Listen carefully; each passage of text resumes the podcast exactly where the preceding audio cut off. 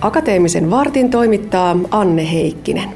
Ja tänään puhutaan syömisestä, josta tuntuu tulleen monelle meistä aivan hurjan hankalaa. Tutkija Elina Järvelä-Reijonen, millä mielellä itse olet seurannut ravitsemustutkijanakin tätä ruokailuun, ravitsemukseen liittyvää keskustelua? No, no ainakin yksi, mikä ajatus heti herää, on se, että sitä keskustelua on varmasti tosi monenlaista.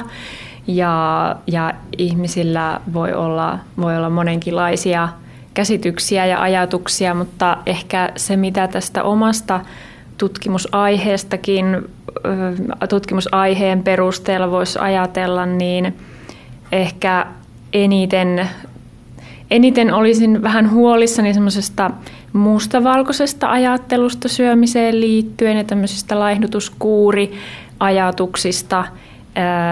Välttämättä semmoinen hyvin, hyvin tiukka ja rajoittava suhtautuminen siihen syömiseen ei pidemmän päälle ole kovin, kovin hyvä.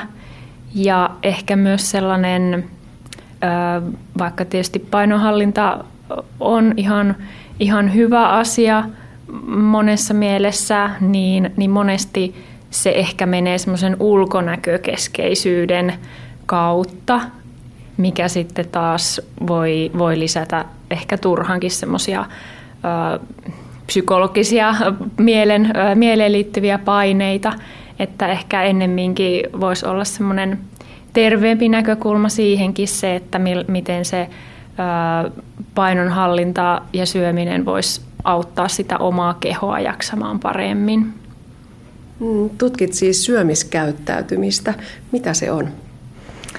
No se on ehkä, voisin sanoa, että mm, sellaista, jossa pyritään selvittämään, että miksi ihminen syö. Ei niinkään sitä, että, että mitä suuhunsa laittaa, vaan että miksi, miksi niin tekee. Että syömiseen liittyy paljon niin kuin ihan niin kuin elimistöön, tavallaan fysiologisia ää, tekijöitä. Ää, sitten on se mieli, psykologiset asiat, jotka vaikuttaa ja myös sitten meidän ympäristö, jossa, jossa eletään, niin vaikuttaa siihen syömiseen. Ja, ja syömiskäyttäytymisen tutkimisella yritetään päästä käsiksi siihen, että miksi, miksi tehdään jotain valintoja, miksi syödään tai miksi ei syödä. Puhutaan tosiaan myös epäsuotuisasta syömiskäyttäytymisestä. Mitä se sitten puolestaan on? No, no siihen varmasti ei ole mitään semmoista yksilitteistä selkeää määritelmää, mutta ajatellen näitä tämmöisiä syömiskäyttäytymisen piirteitä, joita nyt vaikka tässä meidän tutkimuksessa on ollut, niin, niin äh, aika lailla äh, ajatellen kirjallisuudesta äh, juuri siihen painoon liittyen tai niihin ruokavalintoihin liittyen – niin tunnesyöminen ää, ei, ei vaikuta olevan kovinkaan, kovinkaan hyvä asia. Ja myöskin semmoinen kontrolloimaton syöminen, että tunne siitä, että, että ei oikein pysty hallitsemaan sitä syömistä tai, tai, tai ö, syö sitten vähän niin kuin liikaa, kun tarvitsee. Ö, sitten taas toisaalta niin kuin tämmöisiä suotuisampia syömiskäyttäytymisen piirteitä, jotka on ehkä vähän tämmöisiä uudempia, on tällainen kuin intuitiivinen syöminen, joka, ähm, joka sisältää niin kuin ajatukset siitä, että, että se syöminen perustuisi ennemmin niin kuin niihin nälään ja kylläisyyden tunteisiin ja että ihminen luottaa, luottaa niihin ja, ja että ei ole semmoisia tiukkoja rajoituksia sen syömisen suhteen. Ja, ja sitten myös, myös tämmöinen suotuisampi syömiskäyttäytymisen piirre on syömisen taito, joka myöskin sisältää sen ajatuksen, että syödään, syödään sen verran kuin miten se tavallaan se keho, keho tavallaan viestittää, että, että mitä on ne nälän ja kylläisyyden tunteet – ja myös, että niin kuin suhtaudutaan siihen ruokaan ja syömiseen niin kuin positiivisesti. Ja myös, myös semmoinen tietynlainen ateriarytmi ajatus sisältyy siihen syömisen taitoon. Voiko tuota vielä kansankielistä niin, että silloin kun se syöminen ei herätä kauheaa intohimoa puoleen eikä toiseen, eikä siitä tule numeroa puoleen eikä toiseen, niin silloin se syömisen taito on aika lailla kohdallaan? No kyllä, voisi ajatella niinkin. Hmm, että se kuitenkin syöminen on, tai ehkä sen pitäisi olla meille aika semmoinen luonnollinen asia. mm. Puhutaan sitten stressistä. Olet tutkinut myös sitä, että millä tavalla stressi on yhteydessä epäsuotuisaan syömiskäyttäytymiseen. Mitä tästä voi todeta? Ähm, no, no aiempaa tutkimusta, kun olen käynyt läpi ajatellen stressiä ihan niin kuin tämmöisenä, että miten ihminen itse kokee, että miten stressaantunut on, niin, niin se on tämmöinen koettu stressi on, on ollut yhteydessä niin kuin suurempaan tunnesyömiseen ja siihen kontrolloimattomaan syömiseen, mutta aiempaa tutkimusta stressin ja näiden niin kuin suotuisampien syömiskäyttäytymisen piirteiden kanssa ei, ei oikeastaan ole. Ja ähm, sitten tavallaan mitä nyt tässä meidän, meidän tutkimuksessa, kun stressi on hyvin semmoinen äh, moni, monipuolinen ja voi tarkoittaa aika monta eri asiaa, niin meillä tässä tutkittiin myös äh, tavallaan stressin vastakohtana palautumista. Ja siitä on itse asiassa aika vähän aiempaa tutkimusta, että miten, miten se on yhteydessä syömiseen tai syömiskäyttäytymiseen. Palataan kohta niihin tuloksiin, mutta vielä tekee mieli kysyä Elina Järvelä-Reijonen, että ajatteletko, että ihmisten kyky kuunnella niitä omia nälkä- ja kylläisyysviestejä on heikentynyt? Mm, No on kyllä aika hankala sanoa, että onko se heikentynyt.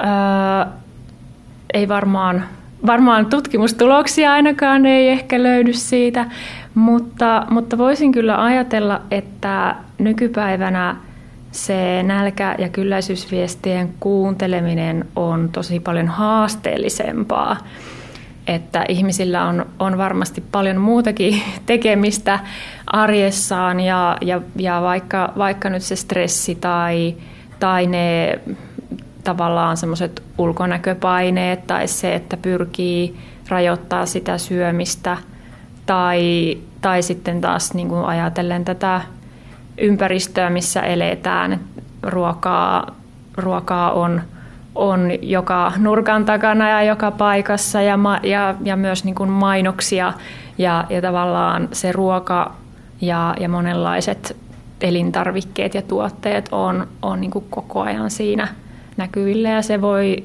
se voi sitten tietysti kannustaa meitä tai saada meitä syömään, vaikka ei olisikaan just silloin nälkä tässä omassa väitöksessäsi käytettiin tällaista hyväksymis- ja omistautumisterapiaa ja tutkittiin sen mahdollisuuksia vaikuttaa myönteisesti syömiskäyttäytymiseen. Lähdetään liikkeelle tästä terapiasta. Millainen se on? Mitä siinä tehdään? No joo, tämä hyväksymis- ja omistautumisterapia kuuluu tämmöiseen kolmannen aallon kognitiivisiin käyttäytymisterapiamenetelmiin. Se on semmoinen hyvin niin kuin, itse ajattelen, että sitä voidaan soveltaa hyvin niin kuin moneen asiaan. Se ei liity mihinkään tiettyjen sairauksien tai asioiden niin kuin parantamiseen tai hoitamiseen. Siinä niin kuin pää, ehkä semmoinen pääasia on, on se, että, että pyritään niin kuin tukemaan ihmistä siinä, että hän miettii, mikä, mikä hänelle itselleen on elämässä tärkeintä, mitkä on niin kuin ne arvot ja itselle tärkeitä asioita ja mitä elämässä pitäisi sitten oikeasti tehdä, että, että siinä elämässä tulisi oikeasti tehtyä asioita, jotta, ne, jotta se elämä on niiden itselle tärkeiden asioiden mukaista. Ja se tavallaan voi sitten, niin kuin tässä meidän tutkimuksessa on ajateltu, että, että sitä kautta voi löytyä sitten niin kuin sitä motivaatiota tehdä elämäntapamuutoksia. Että jos vaikka itselle on tärkeää pysyä hyvässä kunnossa ja eläkkeellä ollessa viettää aikaa lasten lasten kanssa, viedä heitä jonnekin retkelle tai muuta, niin tietysti silloin täytyy pitää itsestä huolta, että pystyy siihen. Ja sitten tähän hyväksymis- ja omistautumisterapiaan liittyy niin näihin arvojen, arvojen lisäksi myös, myös semmoista ää, ajatus siitä, että semmoiset negatiiviset tai epämiellyttävät tunteet ja ajatukset kuuluu elämään ja harjoitellaan suhtautumaan niihin ehkä uudella tavalla, että, että niistä ei tule semmoista ongelmaa tai niistä ei tarvi yrittää päästä eroon tai, tai, tai tukahduttaa niitä vaikka sillä syömisellä, mikä sitten taas tunnesyömisessä voi olla se taustalla oleva asia. Ja tässä tutkimuksessa todella toteutettiin tämä HOT-interventio työikäisille aikuisille, joilla oli psyykkistä kuormittuneisuutta ja ylipainoa tai lihavuutta. Millaisia tuloksia saatiin? No tässä kyllä saatiin tähän syömiskäyttäytymiseen liittyen ihan lupaavia tuloksia. Ää, eli, eli juuri vaikuttaa siltä, että, että niin tämmöinen tunnesyöminen, tunnesyömistyyppinen syömiskäyttäytyminen väheni ja enemmän syötiin, tai tutkittavat raportoi, että he, he syö enemmän, enemmän sitten niin tämmöisiin fyysisiin nälän ja kylläisyyden tunteisiin kuin niihin tunne, tunnesyihin. myöskin he, nämä tutkittavat, jotka sai tätä, tätä HOT elämäntapaohjausta, niin, niin he, heidän niin tämmöinen ruoan hyväksyntä lisääntyi, että tavallaan on, on valmiimpi kokeilemaan uusia makuja myöskin ja, ja, ja niin kuin hyväksymään erilaisia ruokia siihen omaan ruokavalioonsa. se syömisen tämmöinen kontrolloimattomuus väheni ja, ja sitten tämmöinen syöminen enemmän niin kuin terveyttä edistävään, edistävällä tavalla ää, nähtiin niin kuin enemmän itselle tärkeänä ja niiden omien arvojen mukaisena. Että tavallaan se semmoinen sisäinen motivaatio syödä paremmin parani. Että, että hyvin niin kuin, äm, äm, nämä tulokset on niin hyvin linjassa sen kanssa, mitä se HOT-interventio pitää sisällään ja, ja toisaalta ää, ää, tällä, tällä HOT, HOTilla oli vaikutusta juuri sellaiseen niin kuin epäsuotuisampaan syömiskäyttäytymiseen, että se, se muuttui niin kuin parempaan suuntaan. Puhutaanko tuloksesta vielä sen paremman palautumisen suhteen? Mitä siitä voi sanoa? No joo, tota, palautumisen suhteen itse asiassa – tutkittiin sitä niin kuin tämmöisenä poikkileikkausasetelmana. Eli ei, ei katsottu HOT-intervention vaikutusta, mutta katsottiin, että miten lähtötilanteessa se yön aikainen palautuminen, tällainen fysiologinen palautuminen mitattuna sykevälivaihtelulla, niin että miten se oli yhteydessä siihen syömiskäyttäytymiseen tai ruokavalion laatuun. Ja, ja näyttäisi siltä, että, että se parempi palautuminen oli yhteydessä parempaan ruokavalion laatuun. Ja, ja ehkä vähän yllättäen ää, ne, joilla oli sitä parempaa yön aikaista palautumista, niin heillä oli vähemmän tätä intuitiivista syömistä, mikä viittaisi ehkä siihen, että he, nämä henkilöt, joilla oli sitä yön aikaista palautumista enemmän, niin he ehkä jonkin verran tavallaan rajoittivat sitä syömistään ja heillä oli sitten sen myötä vähän parempi ruokavalion laatu. Tämä on kiinnostava uusi tulos. Jatketaan vielä siis siitä stressistä. Äh, mitä voidaan sanoa ruokavaliotekijöiden ja stressin yhteydestä kansantauteihin? No varmasti tämä uskoisin, että se semmoinen yhteinen tekijä siellä taustalla on, on lihavuus ja paino, painoasiat. Ähm, stressi näyttäisi olevan yhteydessä niin kuin pitemmällä aikavälillä painon nousuun ja, ja tyypin 2 diabeteksen kehittymiseenkin on, on julkaisuja, että, että stressi voisi ihan suoraan olla, olla siihen yhteydessä. Mutta varmasti se paljon menee tuon niin kuin painon ja vyötärön ympäryksen kautta, että, että siitä, siitä on ehkä eniten näyttöä, että stressi on, on siihen, siihen lihavuuteen ja vyötäröympärykseen yhteydessä. Ja sitä kautta sit, sitten tosiaan näihin meidän tyypillisiin kansantauteihin, jossa se lihavuus ja, ja tietysti, tietysti myöskin se vähän epäterveellisempi ruokavalio on yhteydessä. Eli niin kuin puhutaan tyypin 2 diabeteksesta tai sydän- ja verisuonisairauksista. No, mutta kokonaisuudessaan kuulostaa siltä, että tämä sun väitöstutkimus nivoo yhteen useita eri aiheita. Puhutaan psykologiasta, fysiologiasta, ravitsemustieteestä, eli aikamoinen paketti. Tekee mieli kysyä, että löytyisikö sieltä hotterapiasta jotakin sellaista arkivinkkiä, jota nyt tämän tutkimuksen perusteella ajattelet, että ihan itse kukin meistä voisi ottaa siihen omaan arkeensa? No joo, kyllähän sieltä varmasti voisi vois, vois mo, montakin asiaa ehkä, ehkä nostaa, mutta, mutta varmasti tähän syömiseen liittyen sellainen yksi osa-alue siellä hotissa on tämmöinen tietoinen läsnäolo.